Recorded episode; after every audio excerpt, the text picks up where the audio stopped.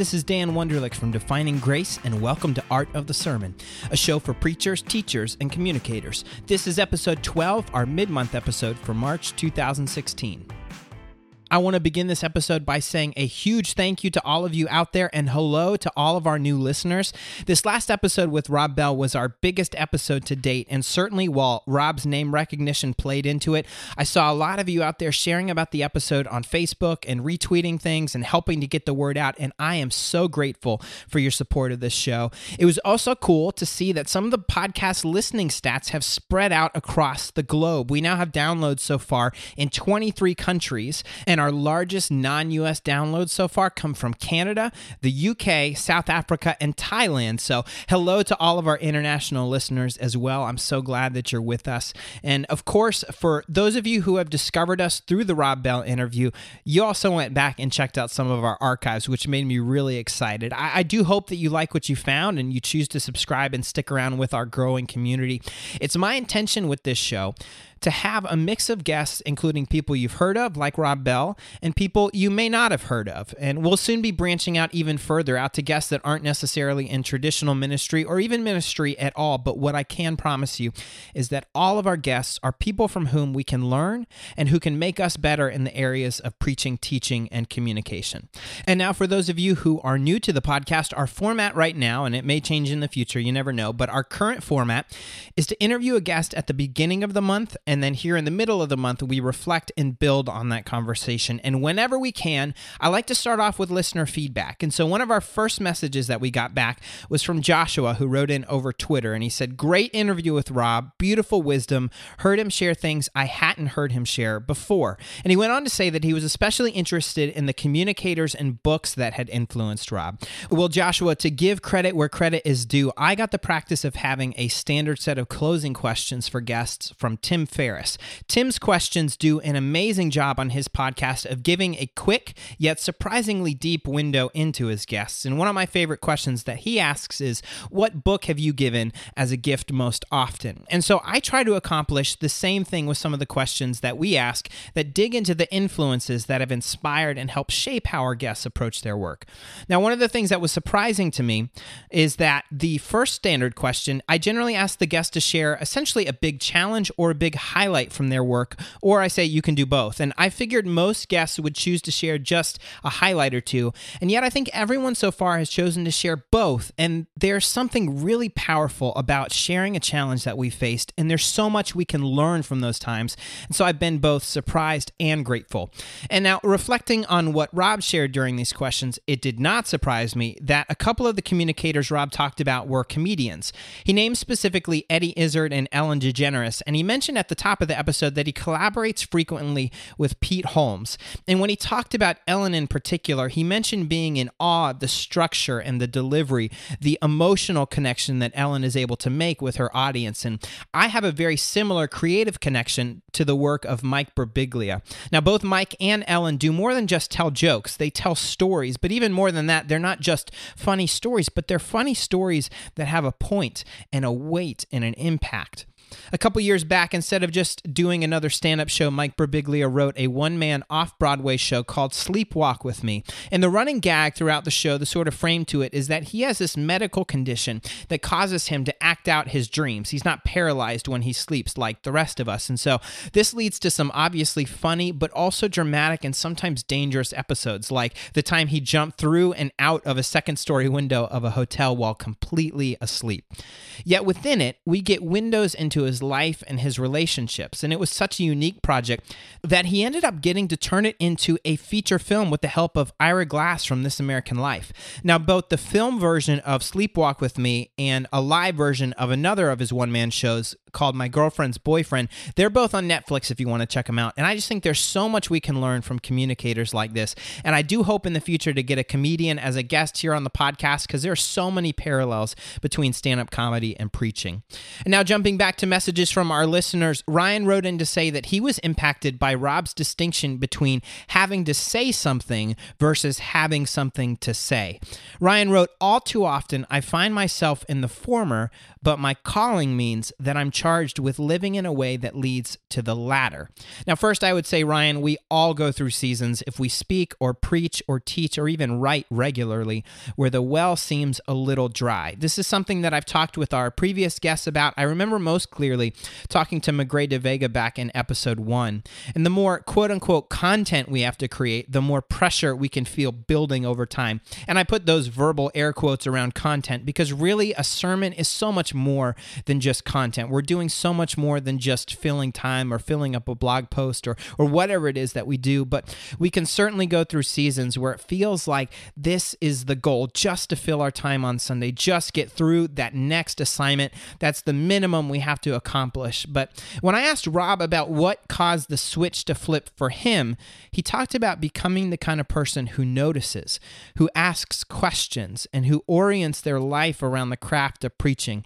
And I have to admit, I felt a little twinge of guilt. I think I even owned up to it when he talked about the culture of people who walk around with their noses stuck in their smartphones, while at the same time, life is passing you by and you're walking by amazing people and stories and experiences that can feed into a future sermon or small group or blog post or whatever it is that you're creating. In his five hour video series on preaching called Poets, Prophets, and Preachers, he talks about becoming a collector. And, and so anything that sparks your interest or catches your eye, collect it in some way. This is one of the good things about having a smartphone. Of course, there are services like Evernote that sync everything to the cloud. So there's really no excuse not to just take a picture or jot a note or make a quick voice memo. Maybe if you're like me, you get frustrated typing on your phone because you make more typos than you actually spell words correctly. You know, take a small pocket notebook or something, but but you have no excuse not to collect the things that capture your interest. And even if you handwrite stuff, you can always take a picture of it later and upload it to a service. Maybe if you're like me and you pay the couple extra bucks a month for Evernote Premium, it can then turn the words on your page, if you have clear enough handwriting, uh, it can turn the words on your page into searchable content. Of course, being a collector is predicated on you actually having interest in the world around you. And I once heard both actor Jon Hamm and Rob's friend Elizabeth Gilbert say that to be interesting, you have to be interested. To be interesting, you have to be interested. If you want to be an interesting preacher, you have to be an interested preacher. And now we're all different people. We can be curious about different things, and that curiosity can express itself in different ways. Like, I love podcasts, I listen to them constantly. I know plenty of people who love to read nonstop, others love documentaries or films or television. Some of you may like striking up conversations with strangers at your local coffee shop or while you're out hiking on a trail. And some of us may collect stories of of people. Others may love history or poetry. People like Rob have an incredible passion for words, especially ancient Greek and Hebrew words. There's no definitive list of things to do or read or watch or listen to in order to be a great communicator, but there has to be a passion and a curiosity inside of you somewhere. And if you feel like we all do at times, like you're in a season where you're preaching or teaching or writing is all about just filling the time or the space allotted, maybe it's time to check out your passion level to check your level of interest and, and ask yourself are there things I can do to jumpstart it again, to spark my curiosity? The multiplier for all of this is time. The further in advance you know what you're preaching or teaching about, the longer you have to look for those things and process those things. It also helps you know what to look for. It can help shape the questions you ask when you strike up those conversations with people in your community. Back in episode 10, Brian Johnson shared about how he was able to plan out his sermons for all of 2016, and it wasn't actually as hard as he thought it would be. It didn't take nearly as much time as he thought it would. And so, if you missed that conversation and are interested, I would recommend that you go back and check it out. There'll be a link in the show notes. Another aspect of time is actually finding the time to get the sermon or lesson prepared and written. Back in January, I got to go to one of Rob's events for communicators, and he shared with us this very simple but super practical tip. He said, Put the various parts of writing your sermon on your to do list. Maybe you're like me and you just have write sermon on your to do list, but he said there's so many parts actually to it, and different parts require different amounts of time and focus. So, for example, don't take the quiet focus time you get in your office to search Google Images for some illustration you need. That's a waste of good time that you could be spending reading and processing or actually writing. Instead, put that on your to do list and maybe do that where you're somewhere waiting in line or a different part of the day where you're tired and don't have as much mental energy. This reminds me of our conversation with Chad Brooks back in episode three, where he talked about matching your tasks with the time and mental resources you have. You know, if you're a morning person, do the hard work in the morning and put the mindless stuff in the afternoon. Vice versa, if you're an afternoon or night person. The same dynamic applies to our sermon and lesson planning. By simply aligning what needs to be done with when it can best be accomplished, will no doubt help the quality of our messages, but also the efficiency and preparation. Because the truth is, there are likely not many of us out there that are only teaching and preaching pastors. Most of us have other responsibilities as well. So I do want to thank both Joshua and Ryan for writing in. Thank you too to everyone else who sent kind words about the episode. I would feel a little weird just reading a bunch of, hey, I loved it. It was great here on the podcast. But know that I got those messages and I really appreciate them. And if you'd like to be like Joshua or Ryan and have your input included in the show, you can tweet at Art of the Sermon. You can leave a post at facebook.com slash Art of the Sermon or leave comments on show notes at artofthesermon.com. Maybe comment on our Instagram Instagram posts. Again, username Art of the Sermon. I know you can Google, you can find all that stuff. But feel free to write in, even if you're wanting to comment on one of the episodes from the archive. So maybe you have more thoughts about what Rob shared, or even all the way back to episode one last November. That's okay. Send them in, and we'll find a time to get them in future episodes because I truly want your voice to be a part of the conversation here. Now, there are two more related points from Rob's interview that I want to touch on quickly, and then we'll close with something that might have splashed across your Facebook network recently. Well, first, Rob said towards the end of the interview that one of his mentors had taught him the importance of having a solid structure in your sermons. He said an airtight structure is critical for him, yet at the same time, structure breeds spontaneity. It allows you to play with the content that fills the structure. You can follow your own tangents or plug in different stories if you know exactly where you're going and, more importantly, why you're going there. You know, you might have to preach for two vastly different services on a Sunday morning. Maybe you have a traditional service and a contemporary service. The things that work in one service may not work as well in the other service. It's all about context. But if you understand the structure, what role that particular quote or illustration or story is playing, you can interchange those pieces of content with something that might better connect with the audience but serve the same purpose. So you have to ask questions like what does this quote do? Does it reinforce another point? Is the story meant to change the tone, maybe lighten the mood, or conversely bring in a layer of seriousness? Is that illustration meant to help make a personal connection? You see, if you have a firm grasp on what each individual piece does and what the larger movements within your sermon or lesson are meant to do, it actually provides more flexibility. Now, the related point connects with probably my favorite thing he said in the whole interview. You work really, really, really hard so that it appears like you're just talking. This is very similar to things that I've heard improv actors say before, and it's so true, isn't it? You have to work so hard in order to make it look like you're not really working at all. One of the practical things that Rob gets asked all the time is about memorizing. And I do think Rob probably has an amazing memory. I think he works really hard at it. I also think having 25 years of experience doesn't hurt.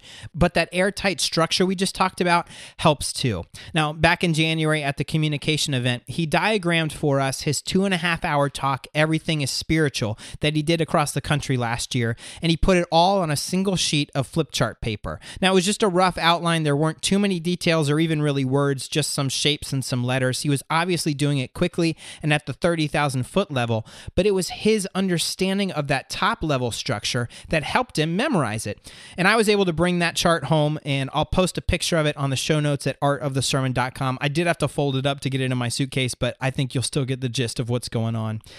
Okay, now to close, as I said, if you're a pastor or a preacher or even someone who's connected to the church world, you likely saw a YouTube clip of Andy Stanley calling parents who take their children to small churches selfish. Now, I would encourage you, if you've not had the chance yet, go and read the interview he did with ChristianityToday.com. I'll put a link in the show notes. He apologizes for his comments. He tries to explain both what he was trying to say and the value he sees in small churches, but I don't bring this up to engage the content of what he said. I bring it up because this is something that we've all likely done at one time or another, and that said something that didn't come out right. And it's kind of interesting that it happened to Andy. It's good to know that even someone whose books are recommended by almost every guest that's been on our podcast, these kind of things happen to them too there's sort of two scenarios to a situation like this. And the first one is what happens if it wasn't actually a mistake? Likely, some people watched this clip and thought, this is an authentic window into what Andy actually thinks. I knew it. He's just one of those big mega church guys. I don't like people like that. Well, some probably still think that even though he's apologized and said that it didn't come out quite right. Andy, obviously, like Rob Bell, is a major public figure. His words are often parsed and processed, lauded and criticized more than most. But here's the thing that same thing can happen at our local level as well. Because, like it or not, if you're a pastor, if you're a ministry leader, if you're even a volunteer leader inside of your church, you are a form of public figure and your words have consequences. People are listening and they mean things. Andy says it was a mistake, but what do you do if it wasn't a mistake? What if you said what you meant, but maybe it didn't come out quite right, or maybe it didn't have the anticipated impact? Obviously, I think it starts with listening.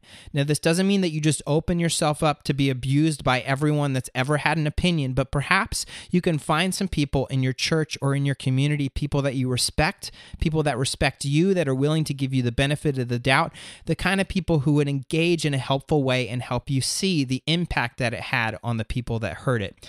The other side, the other option, is what happens if you do get a little carried away, if something just doesn't come out right.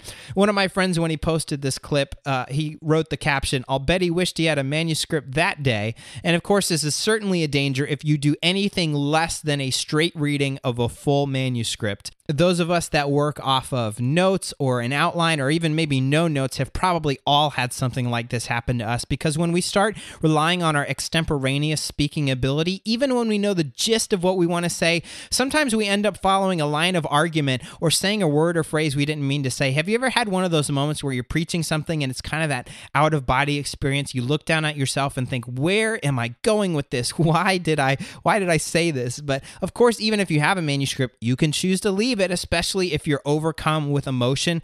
In the middle of this clip, Andy even stops and says, Can you tell I'm passionate about this? there is a danger to this, especially in the realm of humor. Now, I love to use humor, but I have come to learn that my filter is a lot slower when I'm preaching things just tend to slip out. And like with this one clip, a smaller part of a bigger message can become the unintended focus. It can distract from what you're trying to accomplish on the bigger level, and it can even hurt relationships, making people less likely to listen or trust you in the future. So I think the way Andy handled it is very admirable. He gave an unqualified apology and then gave a more in depth explanation. Now, we're not all going to need to go do that on Twitter or give an interview to Christianity today, but certainly an apology, listening, understanding, working to build the bridges back is very key if we have a trusted role as a communicator.